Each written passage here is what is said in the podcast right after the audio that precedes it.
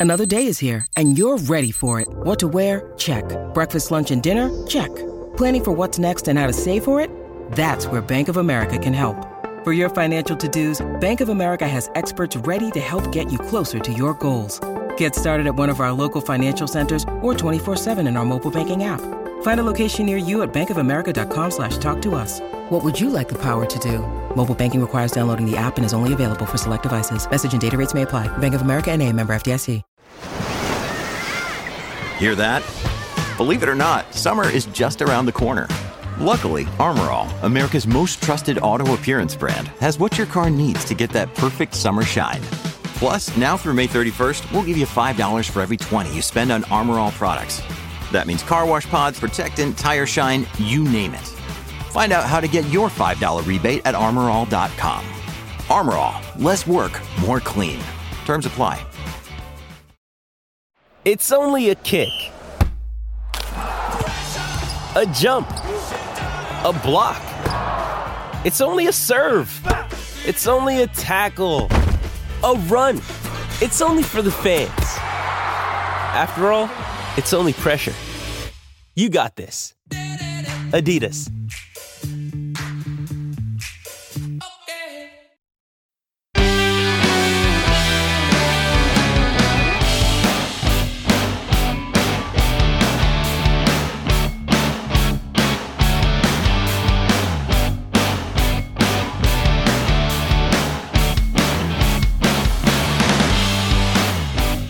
Hello there, guys, and welcome back to a brand new episode of the DNF1 F1 podcast. I hope you're well. It is a sunny and bright, warm afternoon here in good old Blighty, and what a race that we had. The Azerbaijan Grand Prix provided so many huge talking points and has played a huge part in shifting a potential outcome in the World Championship. But before we get into all that, just a casual reminder to you guys that we are the independent F1 podcast made by the fans and for the fans as we bring you race reviews, previews, and all of the latest news, talking points, and gossip in the world of Formula One. And we relay that back to you with a healthy bit of banter and discussion for your listening and viewing pleasure, depending, of course, on which platform that you choose to follow us on. And joining me on this episode of the podcast, we have the core member of the DNF1 panel, my co host, Mr. Courtney Pine. Courtney, looking in good spirits for those of you watching on YouTube. How are you? And if you can sum up what we just saw in Azerbaijan, well, what can we say, really? It's a chaos all round, delight for Red Bull, nightmare for Ferrari, and plenty of other stories to talk about in the paddock.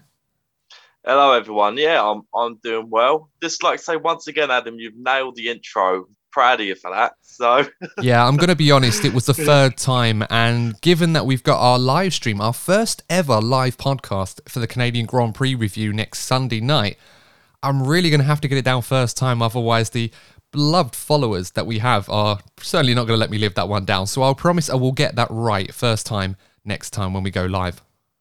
it's right, Adam. If it happens, me and Lee or whoever's on will will help you out. It's right. It happens to the best of us. Just just enjoy the F1 waffle we're about to go through. But yeah, I just feel that I've I've feeling disappointment in Ferrari because look, with with like obviously I have my allegiances to Mercedes. They're not in they're not in the running. And so then if you think, you know what, as a neutral fan of the sport in general, you want to be seeing a good championship battle. And up until recently, like I really, really thought we was going to get that, but Ferrari seem to have gone been going back to old ways, and it's robbing us of a really good championship battle. Yeah, I couldn't agree more. And, you know, obviously there's a lot riding on this. And as a Ferrari fan myself, there is a huge amount of disappointment from me when I was watching the race. Really hoping that this could be the weekend that Ferrari could turn their fortunes around. Qualifying looked very, very good, especially if you're Charles Leclerc. But once again, owing to matters out of his control that the team have put on him, it's another huge disappointment for them. More points have gone to the wayside and into the laps of Red Bull. And fair play to Red Bull. They have absolutely lapped this up. They've produced one hell of a car on par with Ferrari, perhaps a little bit better of a car in race pace compared to qualifying. But despite the early reliability issues that Red Bull were being questioned of, it's now shifted the other way in such a huge way. I mean, mm-hmm. think back to the Australian Grand Prix. 46 points or something like that that Charles Leclerc had as an advantage on Max Verstappen, and people were wondering if Max was going to get a chance to defend his title in a car that seemed to be blowing up or being equally fast, one after the other. It's now completely flipped the other way in even more of an intense measure than what we saw early in the season. And Ferrari are just throwing points away. And it's got to this point now where we probably have to start asking if Ferrari can win either one of the two championships this season if I were, well, from my perspective, Courtney, I think the Constructors' Championship could be gone now. It's literally a point now. Can Charles Leclerc recapture that magic, as he's been showing of late behind the wheel, but be able to finish the Grand Prix? But, guys, as always, before we get into that discussion with a bit more depth, just to a cheeky little reminder for you guys. If you do enjoy what we do of course it really helps us out if you like the video and subscribe to the show. We did our qualifying live stream on saturday. We did that with liam talks motorsport who was a great guest. And of course you guys seem to enjoy that. And we're going to be continuing to do that next weekend as well. So make sure to like the video and subscribe to the channel. Of course if you're listening to us on your favorite podcasting platforms do not forget to give us a nice five star review. As i said before if you listen to us on spotify or a platform where you can't give us a review other than saying five stars do let us know. Screenshot it, send it to us on our socials. We'll give you a shout out on the next episode. Alternatively, if you listen to us on Apple Podcast or iTunes, whatever you prefer to call it, you can leave us a review. Make sure to write something down if you think we're worthy of five stars. It really helps us out a lot, and we'll give you a shout out on the next episode as a nice little thank you for that one. Now, huge weekend this was, Courtney. A lot of build up to it, a lot of uh, redemption was in the air for different reasons and different drivers alike. So, of course, only one was going to succeed. And once again, that went Red Bull's way. Max Verstappen, not massively impressive in qualifying, must be said. It seemed like he was struggling a little bit compared to his teammate. But on the Sunday, as Max Verstappen often does, he pulls it out of the bag, he puts in the performance, won relatively comfortably, not as comfortably as perhaps he would have thought, but certainly was a redemption drive from the cruel snatching away that he suffered last season owing to that tyre blowout. So, overall, Courtney Max Verstappen increasing his lead now to his teammate Sergio Perez, who came second today, but more crucially, 25 extra points on his championship rival Charles Leclerc in the Ferrari, who sadly scored no points from another pole position. So, what can we say? Taking away the fortune that Red Bull would have had from Ferrari's reliability woes, what can we say about the performance from Max Verstappen and Red Bull today? It's what you expect to see from Max Verstappen. I, we've said it so many times, and obviously anybody that knows F1 just has that sort of understand that there are just exceptional drivers from every generation. So you know, if you have a look from you know prime Vettel, Alonso, Hamilton, now you're looking at the likes of Verstappen and Leclerc. They're just on that level where if they have a one-off weekend, you find yourself asking loads of questions like we were in Monaco, like what exactly has happened to Max Verstappen? Because you expect that level of consistency from them. But you're right, it wasn't quite there in qualifying. But today, Max Verstappen was back in the imperious form that we've seen all season. You know, if, if, it's quite daunting to think how far ahead Max Verstappen would have been if it wasn't for the early issues that he had. You know, he had a couple of early DNFs in Bahrain and Australia. He could have been even further ahead. And when you're if you're in a race up against a Verstappen or a Hamilton, you need your car to be on point. Every single part of the car, and also the strategy, the pit stops, everything has to be at top level if you want to be beat, beating a driver like Max Verstappen over the course of the season. And we saw it last season with, with Mercedes. Mercedes had to rinse everything out their car and their team to have that close battle between Lewis and Max throughout the season. And Ferrari aren't delivering that, but you can't take away from what you know Max and Red Bull are delivering because they really are. Apart from the DRS issues that they're having, Red Bull seem to be the best of everybody at the moment. Well, this is it. And there were a lot of questions being asked of Red Bull and Max Verstappen, and rightly so. You know, the reliability of the car wasn't there. The car looked quick. Um, you know, at, at times it was more favourable as a race car compared to the Ferrari, but the Ferrari seemed to be bulletproof with no ailments whatsoever. And a driver like Leclerc, who looked like he'd upped his game and looked like a, a completely new driver, a much more improved driver from the one before, where we said had that moments of magic, but just wasn't consistent enough to keep backing that up. And since the Australian Grand Prix a couple of months ago, where you and I, I remember this. You and I were discussing: is this Leclerc's championship to lose? Have Ferrari got this in mm-hmm. the bag already? Can Red Bull catch them, or even finish races if they want to try and catch them? Since then, we've had Imola, We've had Miami, we've had Barcelona, we've had Monaco, and we've had now Azerbaijan. Max Verstappen winning four of those races and a podium, still finishing ahead of Charles Leclerc in that race as well at Monaco.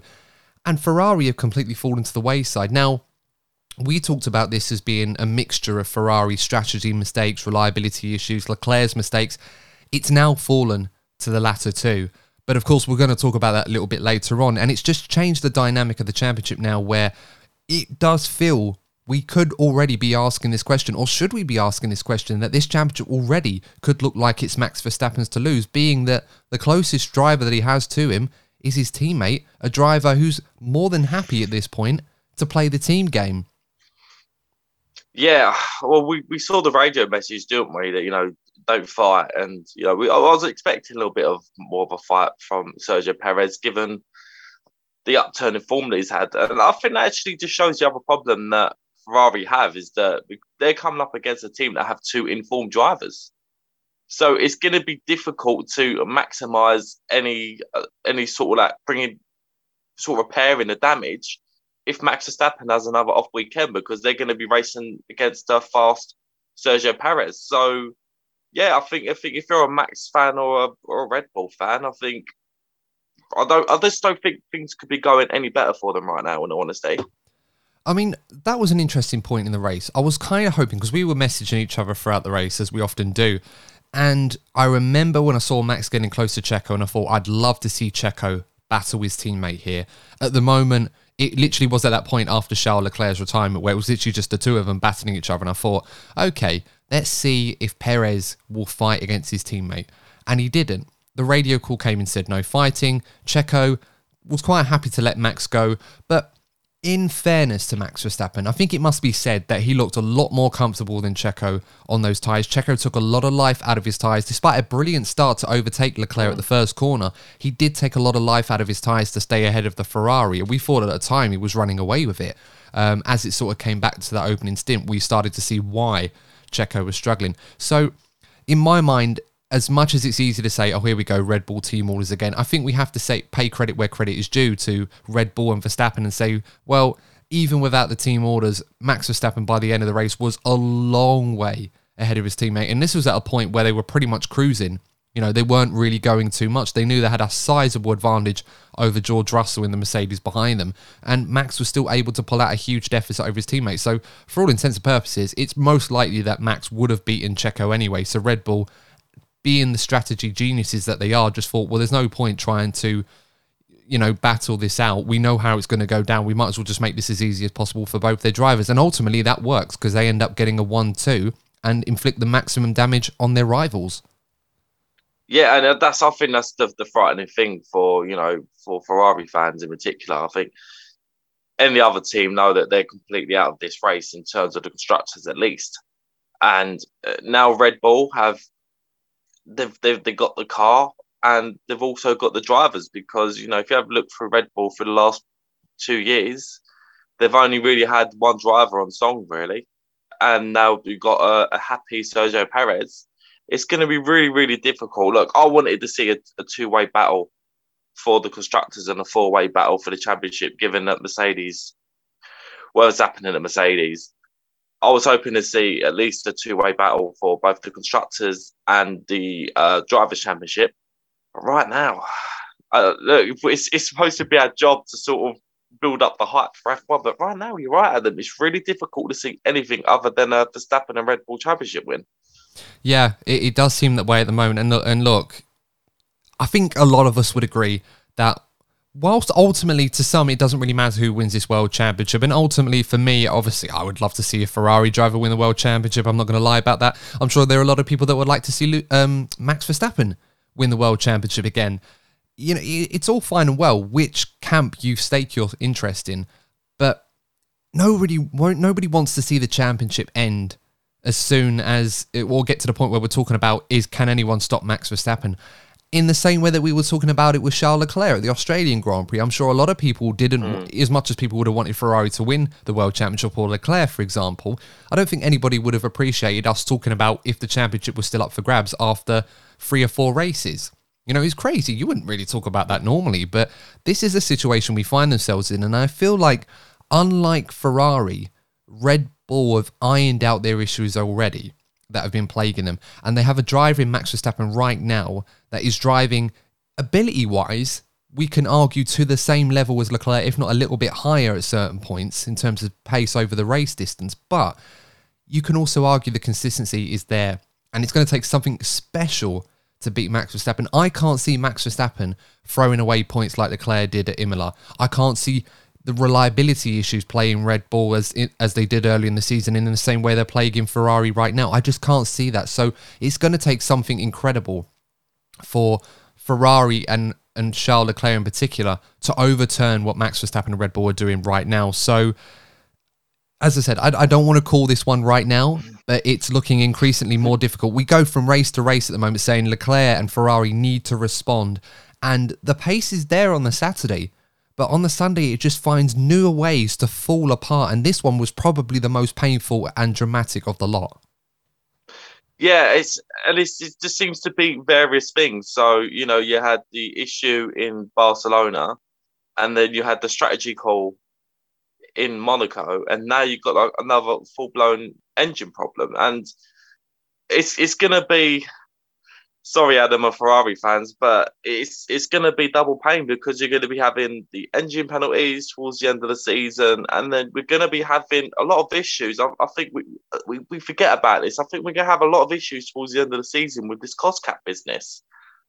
So development's going to become a bit of an issue as well. So it's I'm looking at the likes of Ferrari and Mercedes even more so if they want to be getting into a championship battle any kind, they really need to be up in their game soon because we could be getting towards a summer break where we all would already be thinking about where these teams going to be in 2023 and just sort of have 2022 as a full blown conclusion. And look, any fan of F1 doesn't matter even if you do have your favourites. Obviously, if you're a Red Bull or Max Verstappen fan, you're going to be wanting them to win the championship. But deep down, if you're a, a fan of racing, you want to be seeing the championship go to at least the last few races of the season. Yeah, absolutely. Um, let's talk about a key moment in the race for me. Not necessarily uh, one that really played an impact, but I, I, it was a radio message from Max Verstappen's engineer, and Max was complaining about. Um, one, he wanted to go for the fastest lap at a certain. I think it was mm. like two thirds of the race in. He was on the harder tyres. The race was in the bag. All he had to do was bring it home. Max Verstappen doesn't really like to just sit there and coast and bring it home. He wants to try and have everything, and and that's a testament to the racer and the great champion that he is. You know, it's it's crazy that you look at the stats and they're there. He's certainly proven his mettle in that regard, and it's quite scary to think of what he could go on and achieve. But as I said, just a testament to how good Max Verstappen is in a Formula One car.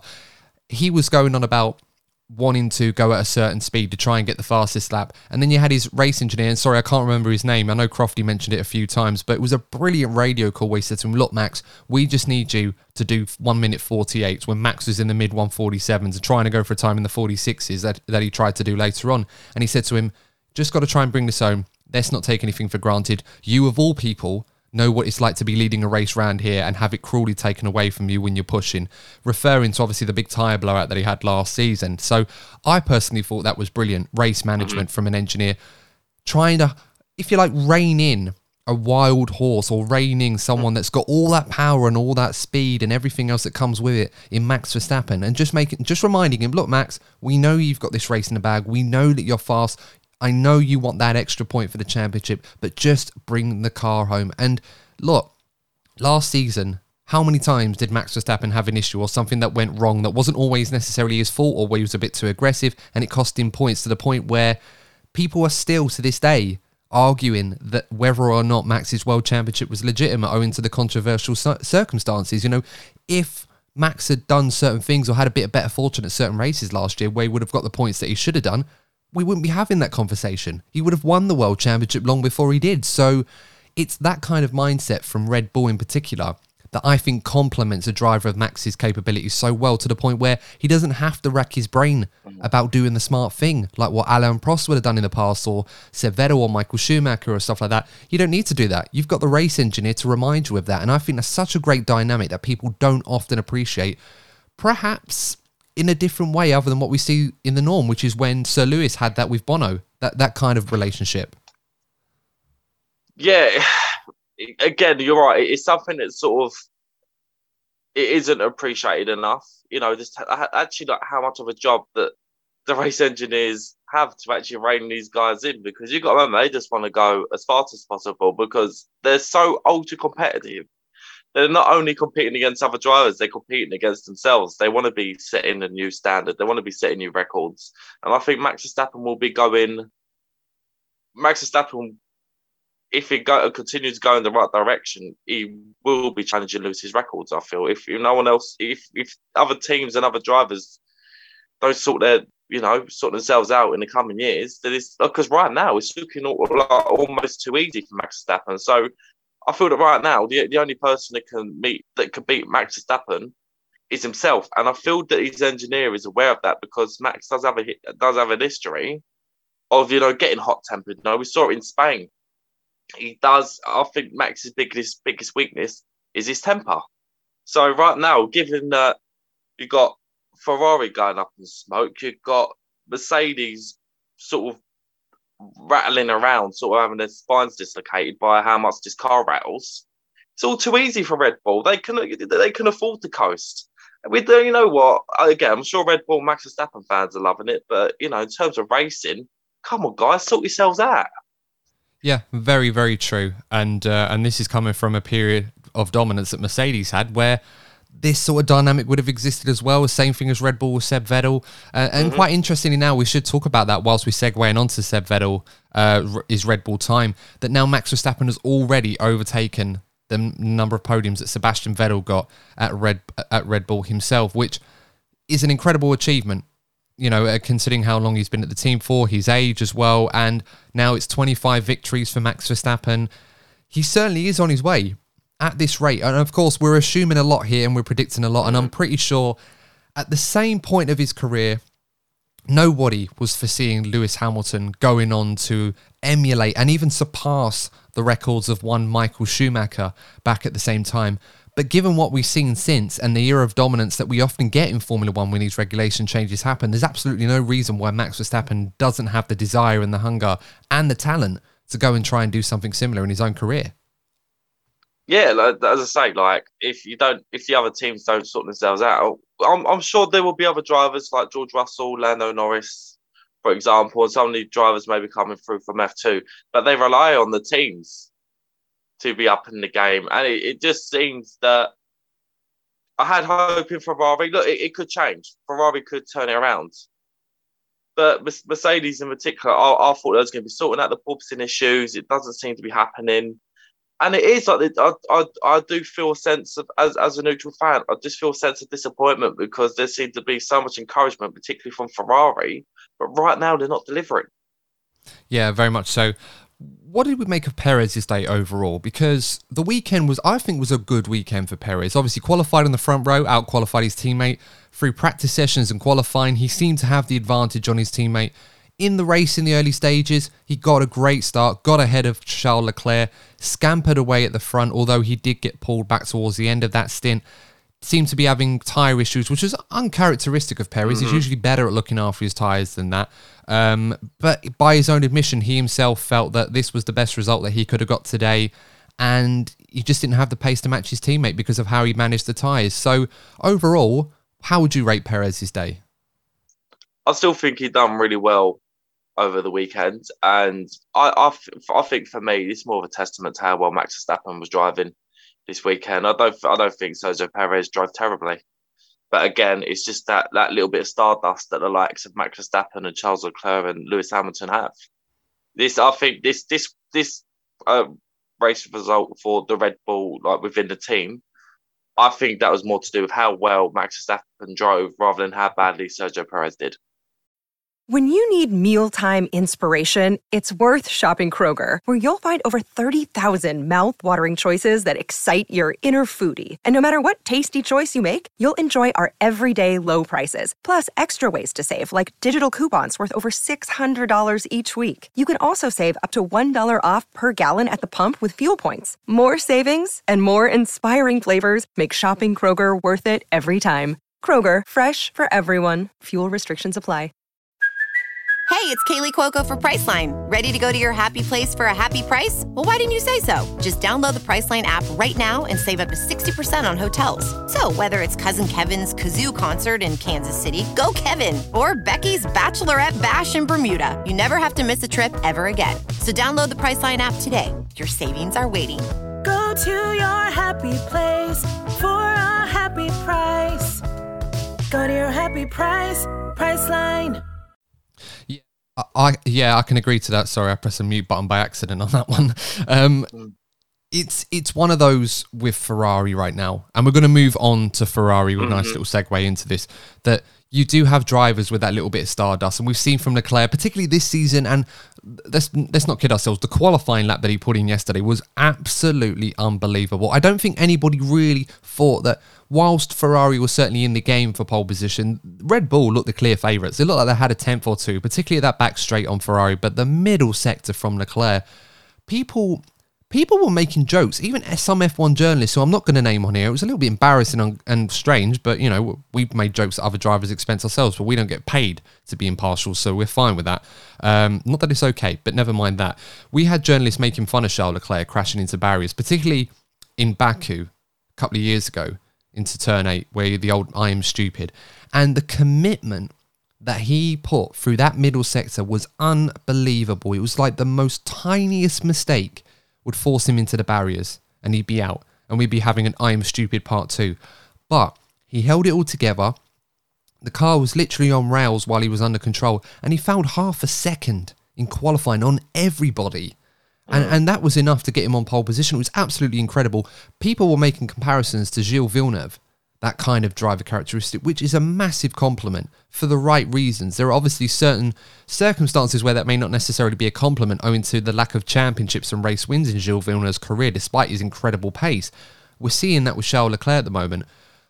But I don't think it would be fair for us to look at this current situation that he finds himself in with Ferrari and say that he is not doing enough to win these races or convert these pole positions into wins. He's now got more pole positions in his career than Max Verstappen. Yet the scary stat is Max Verstappen has won more races when Charles Leclerc has been on pole position than Charles Leclerc has. So, what can we say right now what's going on at Ferrari corner? Because clearly, when we were talking before, it was either Leclerc making mistakes or Ferrari messing up strategy or reliability issues. It's now mis- the Ferrari. It's now on the team. Leclerc's doing everything he can, but the team, Yeah. one way or another, are just letting him down. Yeah, it's so over the course of the weekend, almost flawless from Leclerc. Even the race start, despite making a mistake, he actually did really well to save that because that could have been, you know, we saw last season with Lewis Hamilton with the whole the, the old magic button setup where he just went off and he ended up right at the back of the grid. That's so easy could have happened with Charles Leclerc, but he actually did really well to save that to stay in second position. He was doing a good job defending against Max. I, I, I thought he setting up the car nicely to continue that trend. And then once again, Ferrari have let themselves and Charles Leclerc down. I'm going to be completely honest with you, Adam. When I saw the footage of a car moving slowly, I saw a tinge of red. I thought right away, that's a Ferrari. Because you're almost expecting it to happen now. They're having so many problems. You look at the beginning of the season, it was like when you saw like a Red Bull slowing down, it wasn't a surprise. But now we're seeing a complete turnover. And if you see a problem, you're expecting it to be either a Ferrari or a Ferrari powered car. And it just seems to be an issue where they've the, we saw a Red Bull and now with Ferrari they've got so much pace, but they don't seem to have have the reliability. Whereas you look at Mercedes, yes, they're slower and they've got the problems with the you know with the the quality, shall we say, the, the enjoyment factor for the drivers. But the Mercedes seems to have a very reliable car. You have a look at George Russell finishing in the points every single race. And it just seems that, and it does happen a lot with teams. You see it throughout F1 history.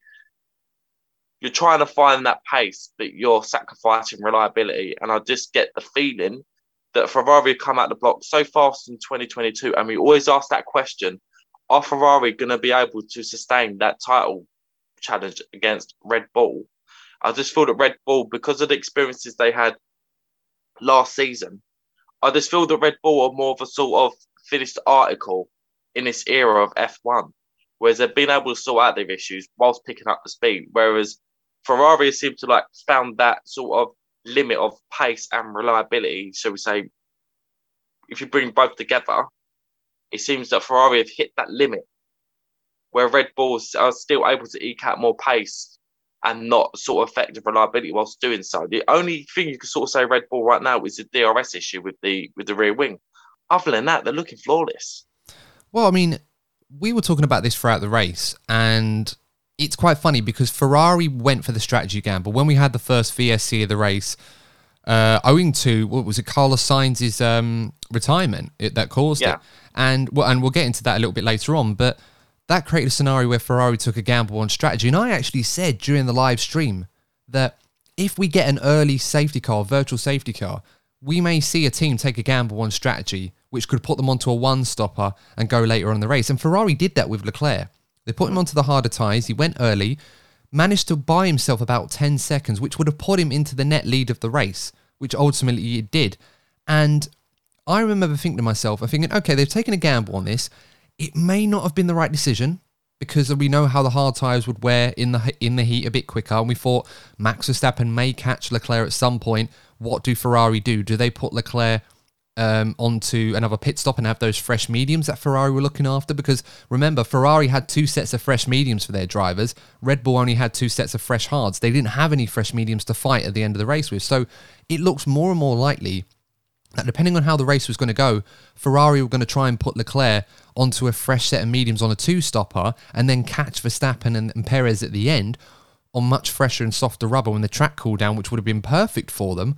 And also the potential of another safety car and a virtual safety car. And we actually got that later on in the race when we had that issue with. Um, Oh, I was trying to, when we had the issue with, uh, oh, I was trying to remember who it was. Magnussen. Magnussen, yes, thank you. When Magnussen pulled up another Ferrari powered car, and we'll get into that a bit later on as well. And um, that created a scenario where I thought that is the window right there. That if Leclerc was still in the lead of this race, where he would have pitted, put on the mediums, get a cheap pit stop, and he's right on the two Red Bulls who were sitting ducks because they couldn't do one thing or the other. If they'd have pitted as well, they'd have been on fresh hards. Leclerc would have had the better rubber and would have just scampered away. If they'd have stayed out, they'd have been on the old harder tyres, and Leclerc would probably would have got him there. And we saw the straight line speed of the Ferrari that was able to keep up with the Red Bulls.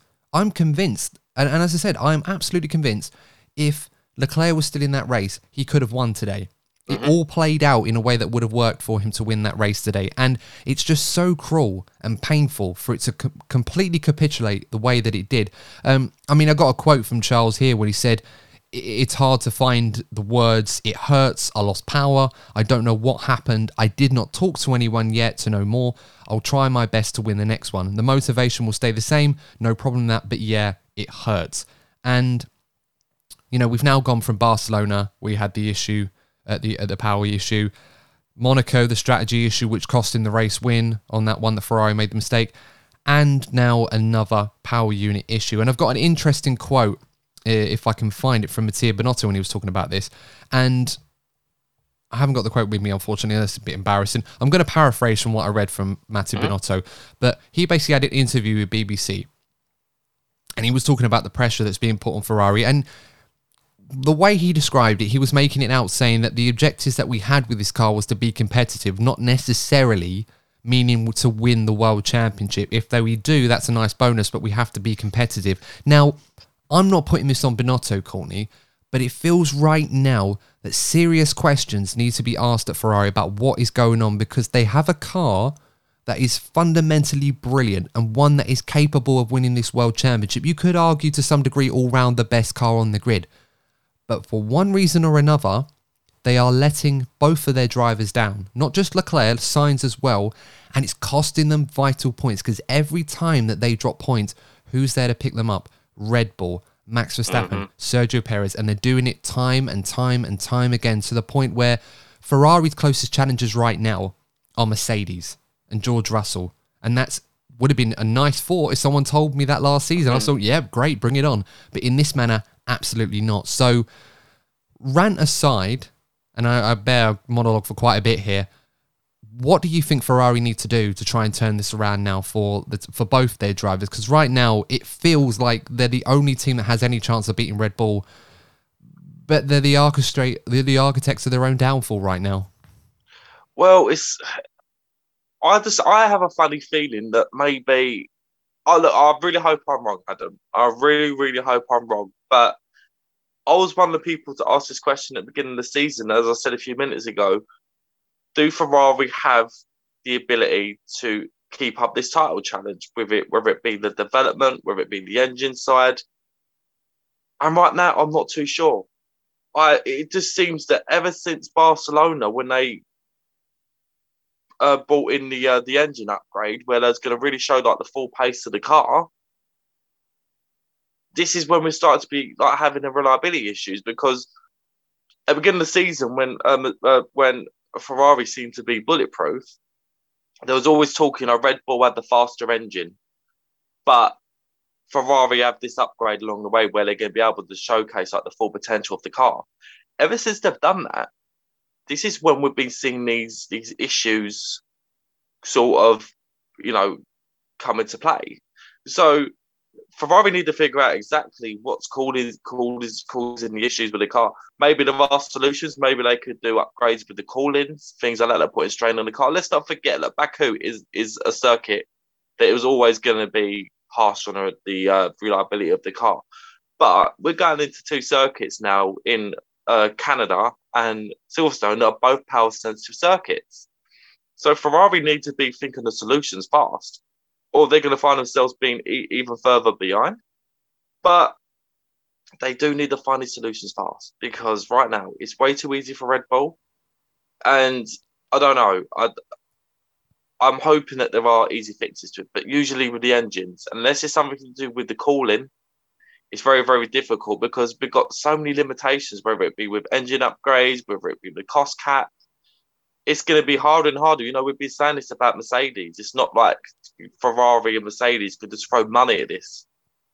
We're not in that age anymore. So it's going to be really, really tough. Again, if it's not down to cooling, it's really difficult for Ferrari, I feel, to maintain the challenge against Red Bull right now. Yeah, and further to mention on that point, Courtney, engine development is frozen as well. Obviously, the mm-hmm. electronics, we can still do that up until September, but ultimately for performance, engine development is frozen until 2026 when the new engine regs come out. So you're quite limited on what you can actually do for reliability as well. And that's going to be a problem for Ferrari. You know, they've got a great car, ultimately one of the top two cars on the grid, and by some margin, it must be said. I mean, qualifying was a real eye opener in the race today where Red Bull and Ferrari were in a different league to anybody else. That even George Russell was saying like P5 was the best because they had no chance of catching Ferrari or Red Bull. It was amazing how far ahead that they've gone. They've got further ahead of the competition with all these upgrades. That's been the scary thought. You know, they're meant to try and close them up. They've got further ahead. So, you know, with those opportunities being wasted by Ferrari, we had four retirements from Ferrari powered cars. At least three of them were owing to power unit issues. Not quite sure what the fourth one is, but that could be something quite similar it's not a good look for Ferrari. It's uh, one of those right now where, as I said before, it's one of those where you've got that sort of Gilles Villeneuve element to it, where it looks incredibly fast, but you know, in order to finish first, first you've got to finish. You know, the old Michael Schumacher saying, and right now Ferrari are just not doing that for their drivers, and they're throwing points away. And I can't imagine how intense the pressure must be at Maranello. But whether Binotto thinks that just being competitive is enough, I don't think the senior figureheads at Ferrari will agree. I don't even think he believes that. I think he genuinely believes that this is a car that could win the world championship, and I still think it is. But right now, those opportunities are being thrown away way too often, and that's getting much harder to do with every race gone by. But look, we'll, we'll move on to Carlos Sainz, and we're not going to talk too much about what's going on because his race was massively hampered by his early retirement. Something broke on the car, hydraulics issue they claim it was, or a brake by wire issue. So perhaps a different situation altogether to the power unit. But um, he seemed to be a little bit off the pace this weekend. He was there for a time, but when push came to shove at Q3, uh, he was on pole provisionally, and then he just never seemed to improve. Made mistake in the first sector that cost him, and then in the race, the uh, Perez, Verstappen, and Leclerc were scampering away from him, and he just couldn't keep up until his retirement. So, I mean, right now it's it's despite the reliability issues, Carlos Sainz is, is really struggling compared to his teammates to sort of, get the most out of this uh, new Ferrari. Well, I think his confidence has taken such a knock. You know, we're we're talking about you know how much bad luck Charles Leclerc has had, but I can't think for the life of me. I can't remember the last time Carlos Sainz actually had a clean race without any kind of incident, whether it be his his fault or the team's fault. I cannot remember the last time Carlos Sainz had a clean race. And come on, when you're racing a Formula One car and you know the, the, the slightest difference in mentality can make a real difference. I just think we're looking now at, a guy that's just had his his confidence completely shot. Right, everything has, has happened. Yeah, he knows he has a fast car, and he's still yet to win a race. He has a car that is that fast, but he's still yet to win a race. So I think any kind of frustrations that um, Charles Leclerc is feeling, I reckon Carlos Sainz is feeling that even more. And he hasn't even looked like he's close to winning a Grand mm-hmm. Prix either. I mean, granted, you could argue quality wise of the four drivers or talent wise, he's the fourth out of the four. But that's not saying that he's not in a position where he can't be competitive against them. And I mean, his consistency was brilliant last year and he was picking up the pieces, something that in certain races this season would have been invaluable to Ferrari and probably would have given him a win. I'm, I'm absolutely adamant that if he didn't make those mistakes earlier on in the Spanish Grand Prix, he'd have won that race. It just seemed to fall to place for Carlos Sainz to win that Grand Prix, but ultimately his own mistakes and perhaps overdriving by his own admission it just didn't really work out for him. So, as well as Ferrari need to get their act together for the team, Carlos Sainz needs to find a way to move away from just being the consistent guy, although at the moment he's not really living up to that, but trying to find the performance of that car in the way that his teammate has done. Verstappen has done at Red Bull for so many years, and now Checo Perez is doing for Red Bull this season as well. So, for his sake, I certainly hope that that happens because Ferrari need him. Perhaps the Constructors' Championship is it's very slim pickings right now for Ferrari, but they need both their drivers on it. And right now, it's just Leclerc doing what he can. And if it is magic, fair enough. But uh, we'll have to wait and see how that goes for the rest of the season.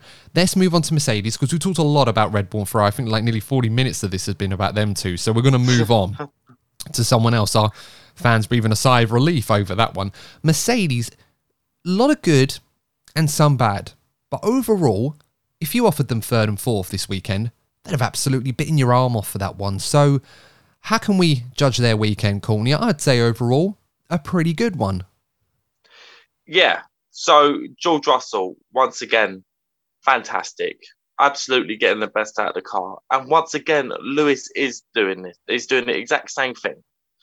And I'm I'm so pleased that like Lewis is actually getting the opportunity to explain exactly what's happening at the team because I've said this before on the podcast and I don't sound like I'm repeating myself. There's been so much sort of negative attention on Lewis because he he's been performing he hasn't been getting the results quite as well as George Russell has. But it's because Lewis is experimenting with this car. And we saw in a race with how aggressive the porpoising is and the, the, the impact that had on his body today. It was actually uncomfortable to see at the end of the race.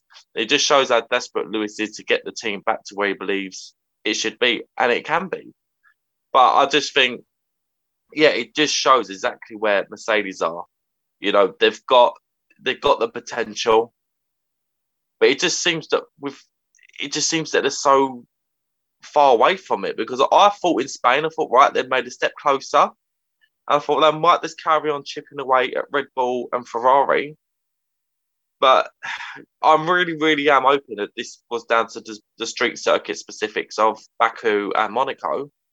I'm really hoping that come Canada and Silverstone, they'll be closer again. Because if they're not closer at those circuits, because they're traditional circuits that Mercedes do really well at, if they find themselves struggling with a porpoising, that is a fundamental issue with that car. And I feel that if they don't do well there, that's when I have to start looking at 2023 because it it's it's obvious that Mercedes have become victim of what we're seeing with you know with Red Bull in the past, Ferrari, McLaren, where with a big regulation change, the dominant team are obviously hit the hardest. We expected it to happen, but it seems that they've slipped away, and it's really uncharacteristic for Mercedes. And it goes on a bit. Then you look at the other part of it, which is a porpoising issue and a safety aspect of it. And I'm sure that's a debate that we've seen going on a lot with you know, within the F1 fan base, there are calls for there to be like rules changed to stop the porpoising in that Mercedes. But that comes down to that whole debate. Are you gonna sort of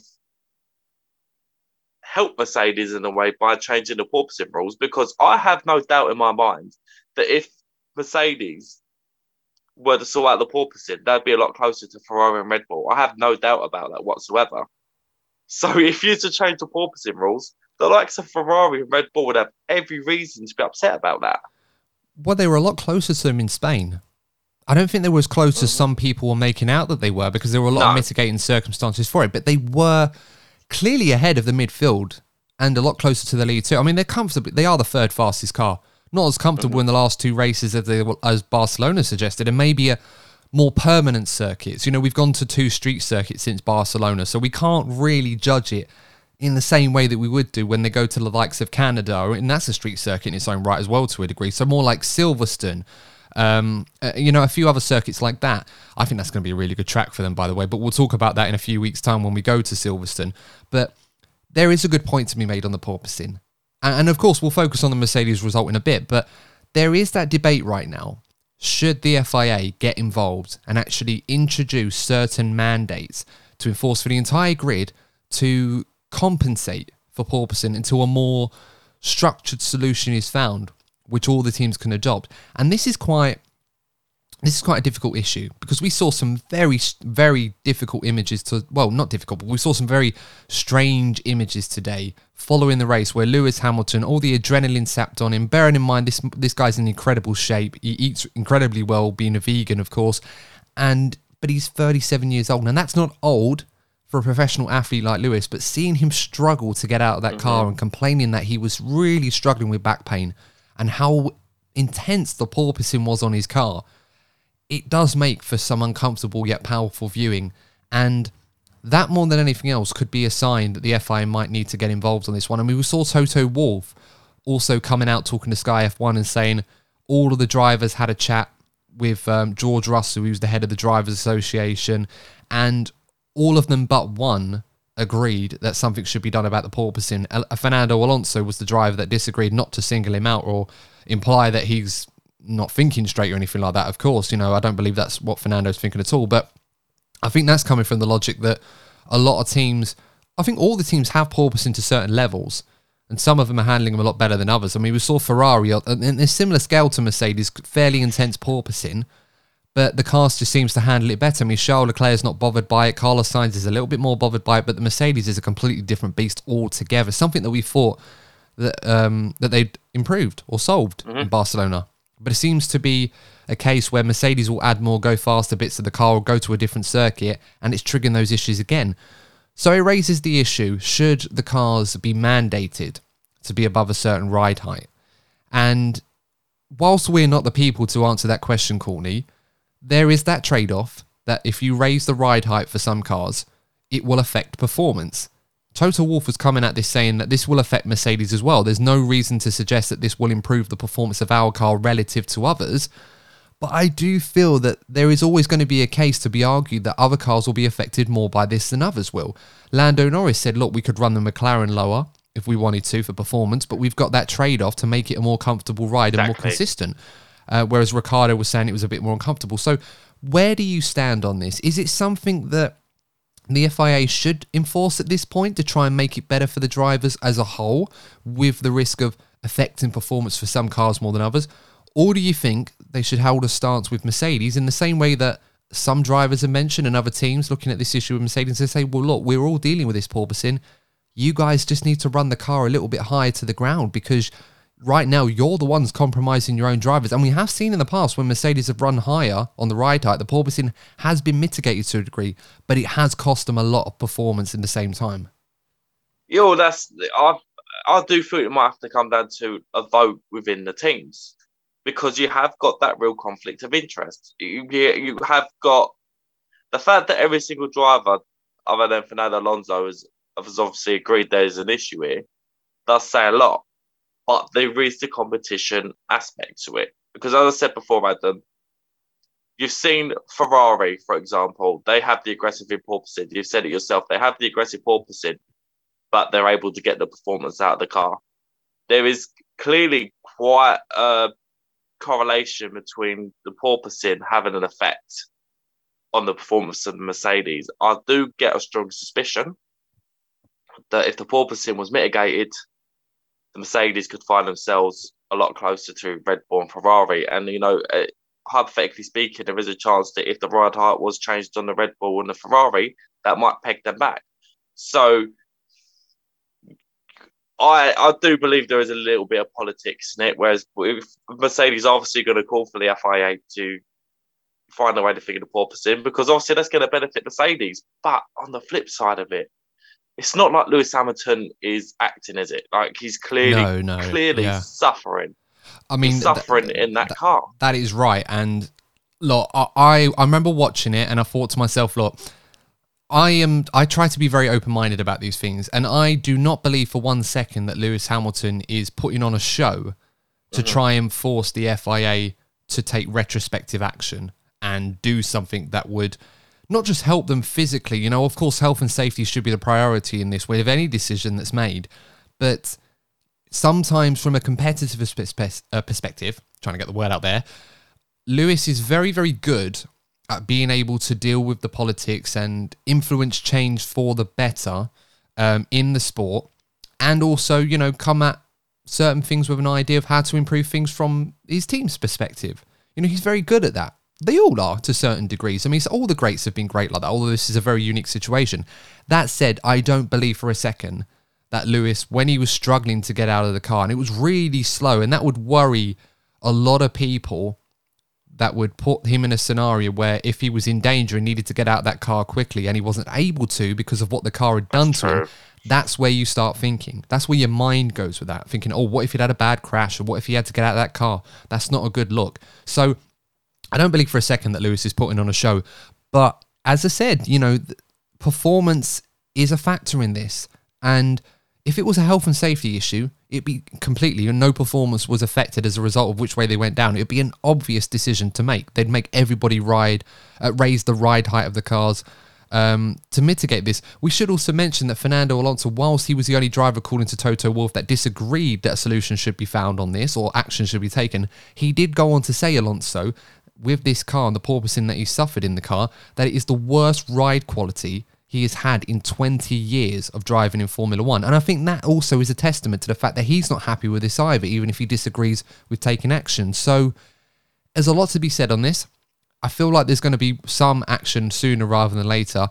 I'm not sure what the right decision is to make on this one, but I feel like something needs to be done to try and protect the driver's health more than anything else. Long term effects um, of driving around for an hour and a half with a car that's bouncing like crazy at 200 miles an hour is not good. And of course, it creates the danger for accidents as well, as we see, saw in Bahrain. If remember, the Mercedes had issues with the front end because of the porpoising. It could happen to someone else. You know what? This this is one of the debates where I'd really love to see anyone listening get involved in the comments in because I'm actually genuinely intrigued to see what people think of it. Because look, if you're a Lewis Hamilton hater, for example, you're going to be loving the fact that Mercedes are struggling, and you're going to want to be keeping it that way. But the guy's genuinely struggling physically.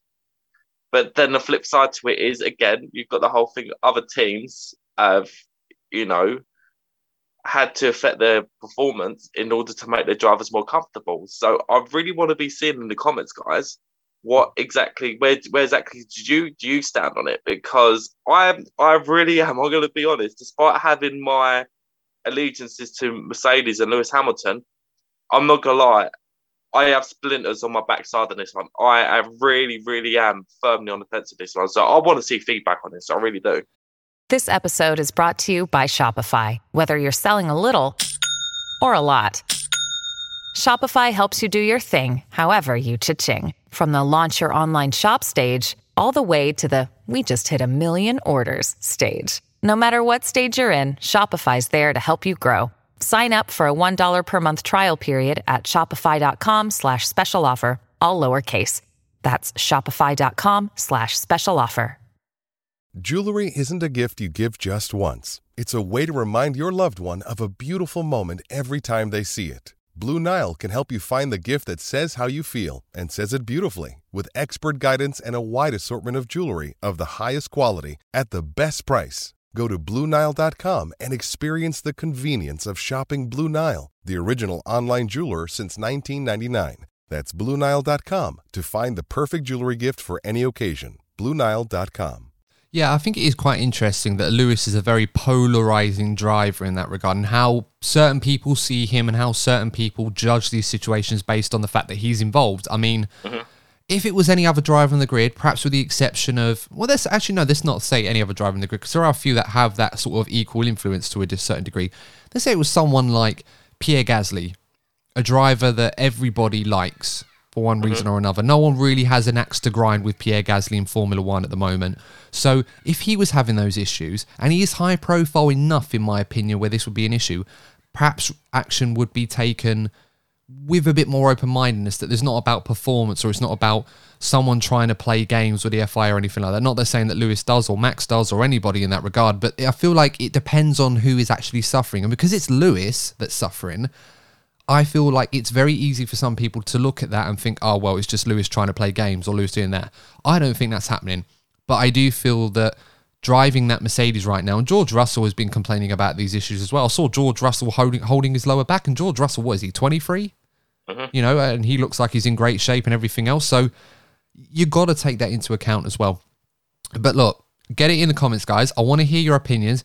When you do comment, do please try to keep an open mind. We're not trying to say, oh, because it's Lewis or because it's this or because it's Mercedes trying to play games. We're not saying that. We just want to know from a health and safety perspective only do you think the FIA should introduce or mandate a ruling that forces the cars to ride a little bit higher, which costs them performance but allows them to mitigate the porpoising to a level that is much more comfortable across the board? Because nobody wants to see what we saw with Lewis, and nobody wants to see an accident caused by crazy porpoising. We haven't had one yet, but how often is it, Courtney, in Formula One? When we talk about mm-hmm. these things potentially happening, they more often do very, very soon.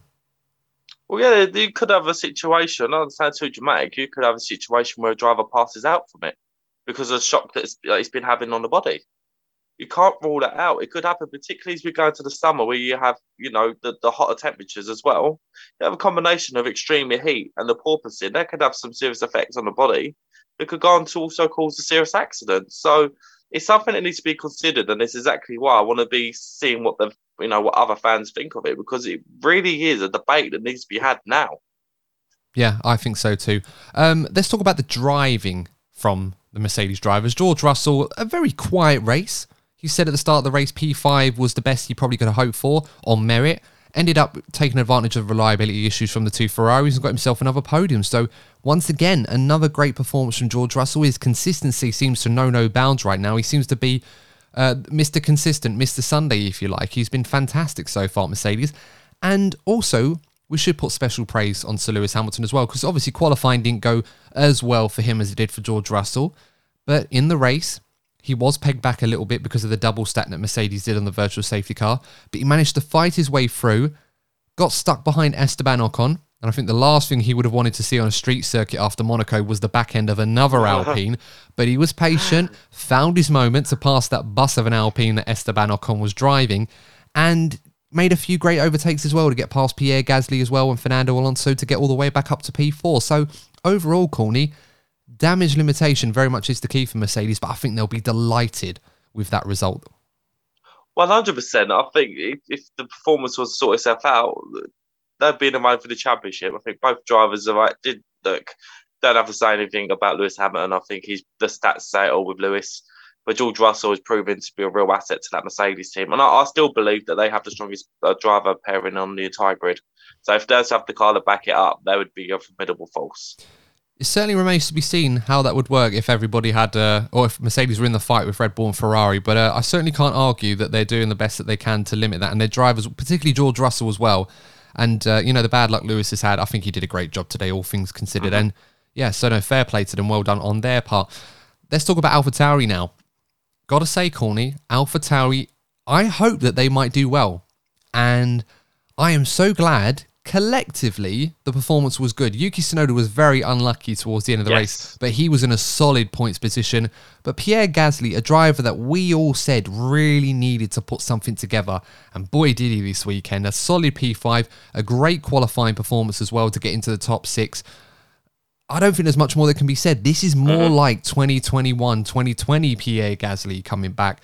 And perhaps this is a man that needs to prove something to the rest of the paddock that this is a guy that they should be looking at now that the Red Bull doors have shut firmly in his face.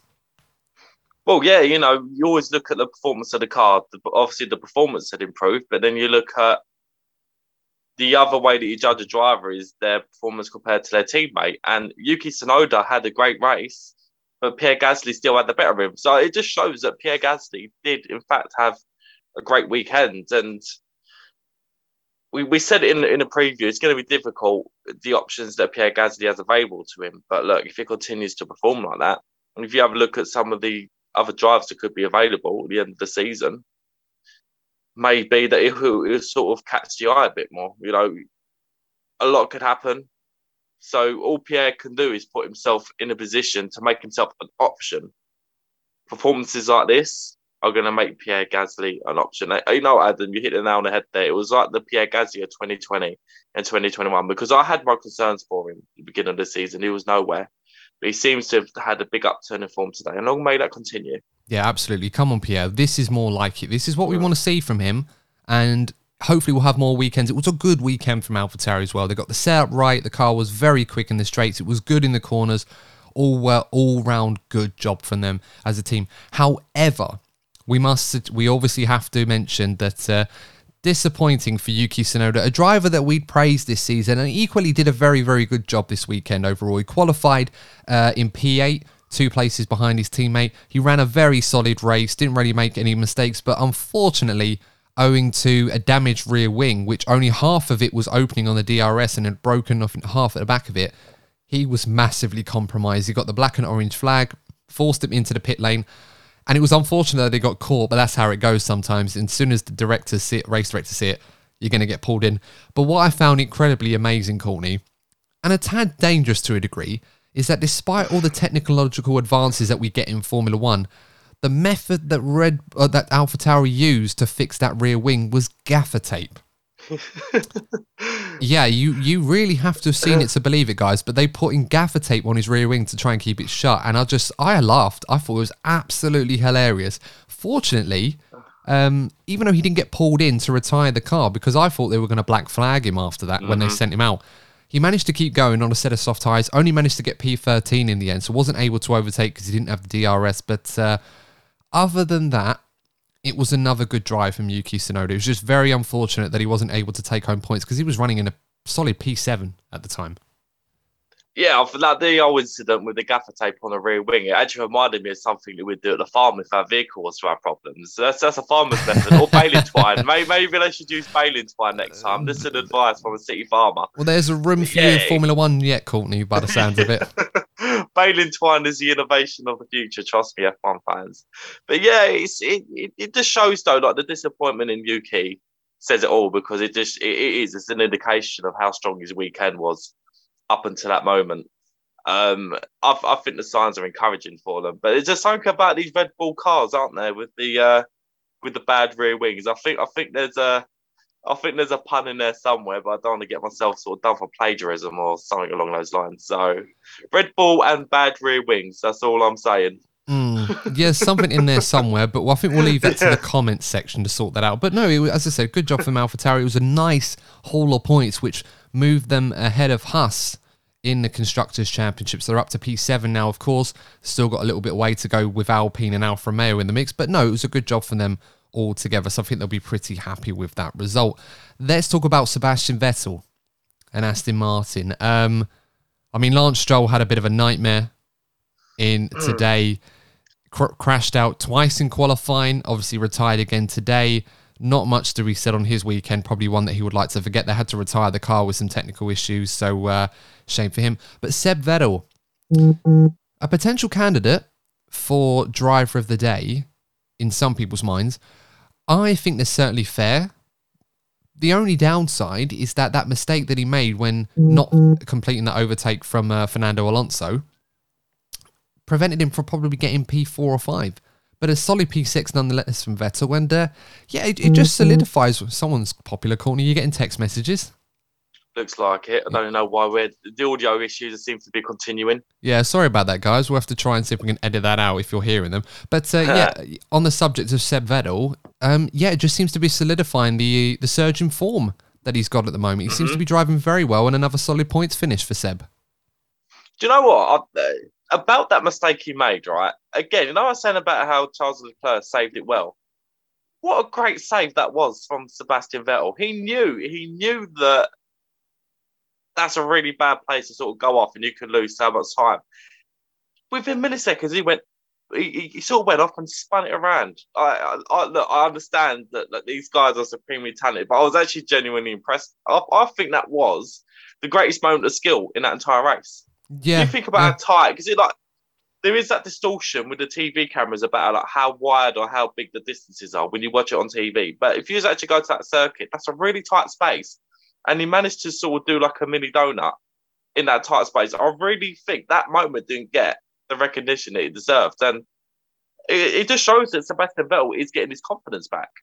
Yeah, he made the mistake, but he must have loved being driving up against these old rivals in um, Fernando Alonso and Lewis Hamilton, and that's the type of motivation that he's going to need to keep him in F1 because I still think Sebastian Vettel does have um, moments to offer in F1, and I think his performance today was testament to that. Yeah, he looked very good all weekend. He qualified well also, and yeah, I must admit that was uh, despite the mistake that he'd made. He recovered that absolutely brilliantly. It was like it was perfect. It was like a bit of a risk where it could have gone horribly wrong, but he held it well, got himself back on, timed it perfectly because he was a bit close to Tsunoda as Tsunoda was approaching turn three at that point. But he managed to save it rather well. It cost him ultimately probably one place, maybe two. Maybe Lewis Hamilton would have got him towards the end of the race, I'm not sure. But he did a good job nonetheless. And a solid P6, I think Aston Martin will be delighted. I think Vettel will be delighted. And there's something so pure and wholesome about Seb Vettel doing well in Formula One. And I think a lot of you will agree that we want to see more of that from Seb. We want to see Aston Martin in the fight a bit more as well. And right now, Seb is doing a great job with that. So long may that continue. Alpine, the buses of street circuits. Y'all know truly. Yes, the truly trains of old. We seemed well. There's got to be a clever name in there for Alpine at some Yeah. point. The Alpine Express. I don't know. We'll get you get them in the comments, guys. I want to see what the best ones are for those if you've got a creative pun mind on you. Yeah, do try to weigh in on that. But P7 for Alonso, P10 for Ocon.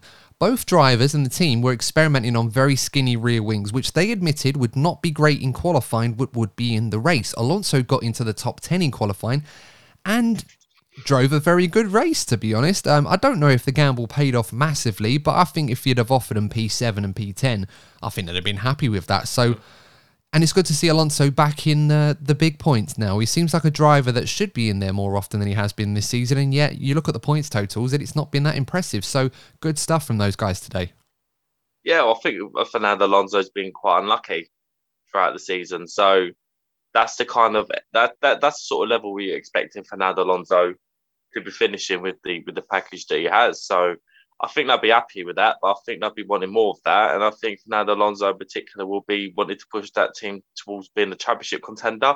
I personally don't think that will be possible in the sort of lifespan of Fernando Alonso's career.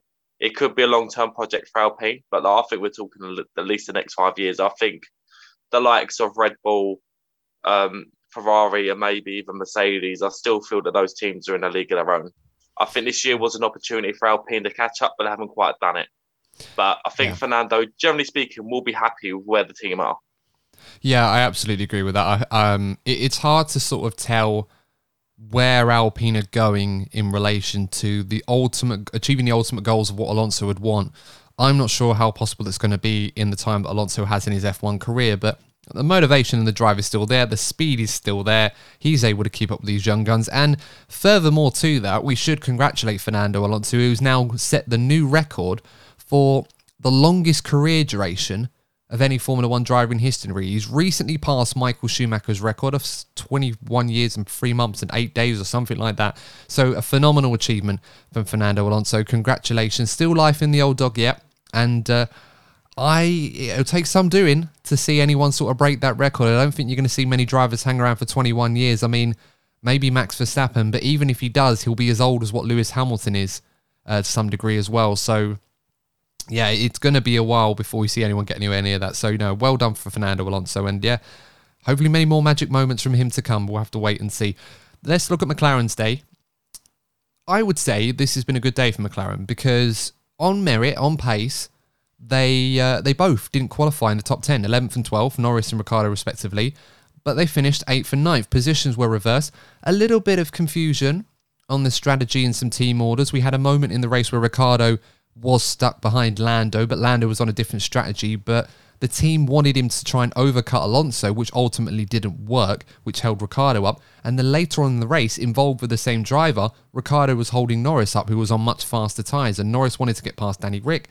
And the team said to him, no, we want him to try and have a go at Alonso.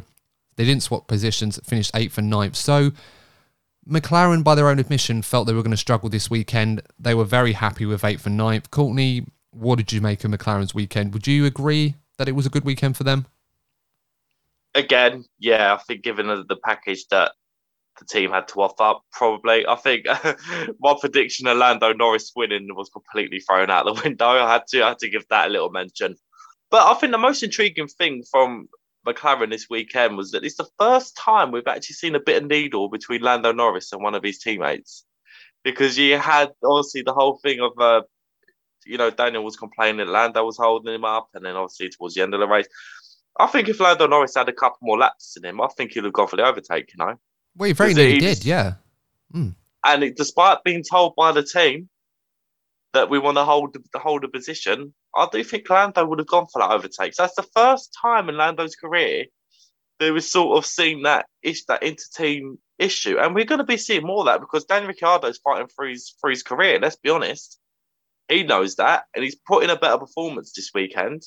So obviously he wanted to beat his teammate because the first reference of an F1 driver is your teammate, and he's beaten Lando this weekend. So Dan Ricciardo had to do that for his confidence. So you've got one guy that's fighting for his F1 career, and then another guy that wants to be the number one driver because they all want to be and potentially be in the world championship car. So they're both going to be fighting for a lot. So if this trend continues, we might see a little bit of ag between the two drivers going forward.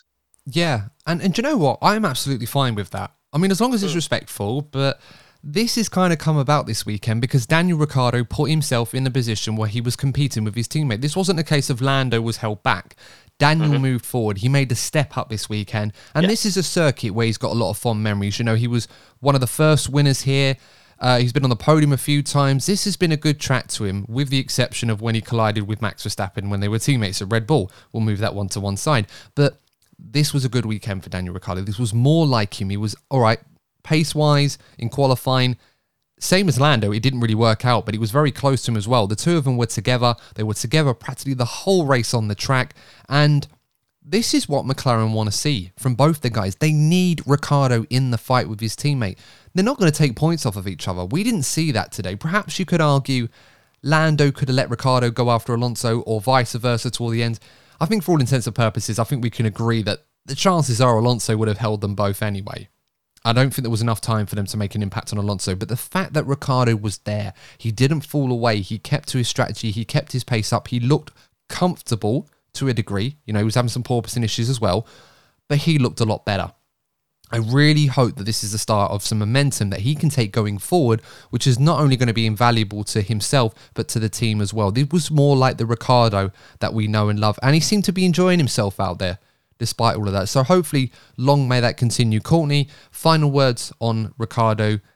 Was this a little bit more like the normal Danny? I know I've praised him a lot already, but mm-hmm. what were your thoughts on Ricciardo's performance today? Were you happy with that one? Absolutely. But look, I I think any sort of anyone with a heart that follows F1 wants to be keeping Dan Ricciardo in the sport, not only for for what he offers on the circuit, but for what he offers off it. I really think he's great for F1 as a brand. And as a spectator, I just love seeing him. So I'm really, really hoping he, he sustains this. But that's what he needs to do. It's, it's all well and good doing over one race, but he needs to be continuing with this level of performance, and it also helps the team move forward. If you've got both drivers on form, it helps with the development of the car. So, yeah, let, us see if it continues. Yeah, absolutely. Um, we'll run off the final few teams now. Their performances. I'll just have a little bit of a word on those. Um, Alfa Romeo, a bit of a strange one. They seemed absolutely nowhere this weekend. Although it must be said, Zhou Guanyu was driving relatively well until Yeah. he had those technical difficulties. It was a real shame for him. Bottas just didn't look fast at all. This was a guy that had uh, won the first Grand Prix in Azerbaijan, and he'd led the race. He'd led more laps around this circuit than anyone else. So this was a good track for him, but he just seemed quite nowhere. So shame for Alfa Romeo. Any thoughts on those on those races today? Just- Cool. I just, I just think it adds to the concerns that it was another Ferrari powered car that was having issues. Really, Yeah, quite possibly. Uh, Williams, Albon 12th, Latifi 15th. Strange one because Albon, we hardly saw him at all hmm in this race. I don't really know at any point the race director cut to Albon. If there was a shot while he was in focus somewhere, but very probably quiet race. Yeah, maybe. I mean, he drove all right, P12. I think he'd be happy with that. Albon, again, it was another solid performance from him. The car's not very quick, but he seems to be getting the most out of it. Latifi, a bit of a strange one for him. Got a stop go penalty because one of his mechanics came on the uh, too close towards the end. I think it was like within the 15 seconds before they went away for the formation lap, just to roll his car back into his grid shot, in grid slot. For the life of me, I have no idea why they did that. Because I know they were saying, I know someone was saying, oh well, he was too far up his grid slot, and I thought, what's the formation lap? Do the FIA really care? You know, it it, it, it was such a silly thing, ruined his race, and uh, then of course he got uh, reprimanded. Did he get a penalty for ignoring blue flags? I know he got noted. Yeah, I think, I, I, I think, did, did he have another five seconds added on? Yeah, it might have been something silly like that for ignoring blue Yeah. flags. Um, yeah, very, very strange at the time there. So, yeah, n- not the best day for Williams, but I think you'd have offered him 12th and 15th outright. They probably would have taken it. And then you've got Haas. Kevin Magnussen was on the fringe of the points, was battling away with. Um, was it Yuki Tsunoda or someone like that? And then obviously Yeah, his yeah, and then his engine gave up. The Ferrari power units are disappointing for him. And then Mick Schumacher, a driver who, again, we hardly saw at all in this race. And I'll be honest with you, mate, I think this was one of those races where Mick Schumacher probably was a little bit concerned and down about what's been going on lately, that he just wanted to finish the race. Didn't really see anything from him in performance at all. His teammate looked completely to have the measure of him. And it looked like Mick Schumacher just wanted to just do the race and get out of there right now. It seems his confidence had been completely shot this weekend. Yeah, and that's the, this was one of the races where if Mick Schumacher was to make a statement, it had to be done. You had both Ferraris go out. You had, uh, you had, I think like I think I've had like five DNFs in total. Could be wrong. I think it's like four or five DNFs overall. We certainly got the, the heaviest um, damage bill, repair bill against his name Oh no season. no no! Sorry, I mean I mean in the actual like this race you had. Oh, right, right, right, right. Yes. So yeah. this this was this was the type of race where you had an opportunity to potentially get to the points like Kevin Magnussen was, ironically, before he broke down. And I think it's a real missed opportunity for Mick Schumacher. And I know you love him, Adam. You know, being Michael Schumacher's son and everything, but I now have serious concerns for his future because right now he's not performing well enough at all. Yeah. I mean, it wouldn't have helped his confidence when Gunther Steiner came out with the comments that he made. Although justified, it must be said that Mick needs to concentrate on not crashing the car. We're not at a point now, even with a budget cap, Haas are not a team that can afford to be wasting money to fix repairs rather than develop the car because that's money that's going to come out of that. And it's a team that, whilst financially they're okay at the moment, this is not a good look when you're being touted more as someone that's just crashing the car rather than showing off the performance and pace that a lot of people that have followed his career know that he has. So, yeah, as I said, it definitely felt like a weekend where Mick just wanted to get round and finish. I don't think he wanted to push or try anything. Hopefully, he'll have better weekends to come, but there seemed to be one Haas fighting, and that one got taken out owing to reliability issues. Another Ferrari power unit failure. I mean, Lee mentioned in the group chat that there could be an issue with the temperature conditions of the race. It was on a bit earlier than it was qualifying yesterday, might have affected Ferrari. We had a hot day at Barcelona where Leclerc had his reliability issues. So maybe there are cooling issues with these Ferrari power units. And it's quite interesting because Ferrari have gone with a completely new concept on power unit design for this season.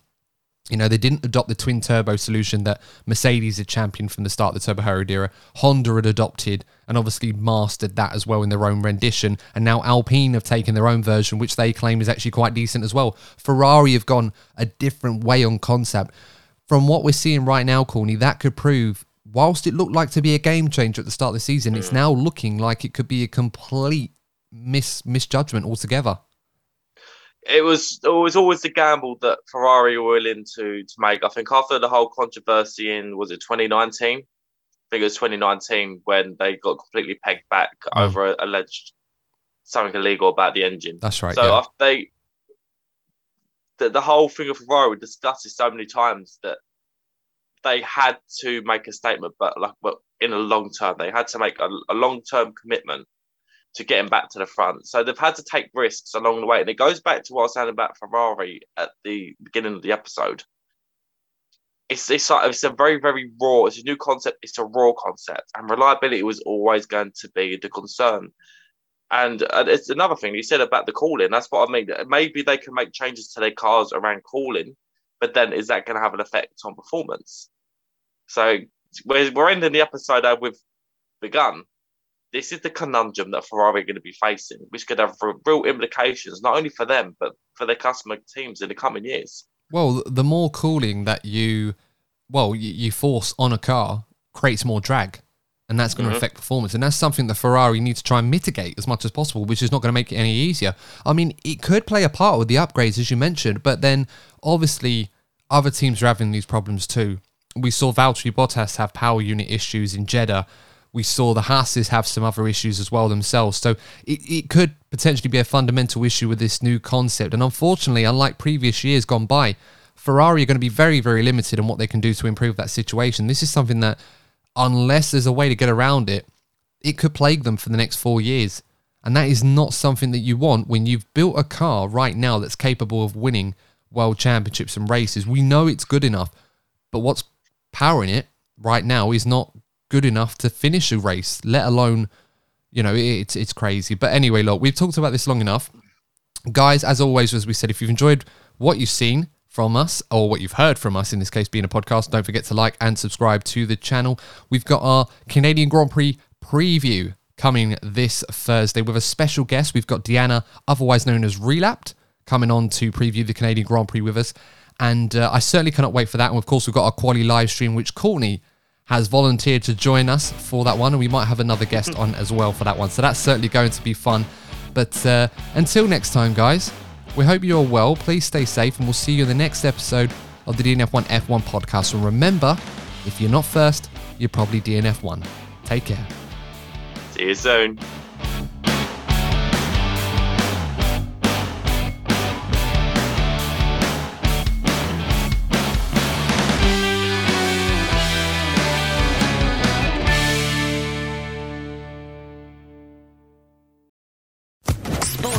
Podcast Network.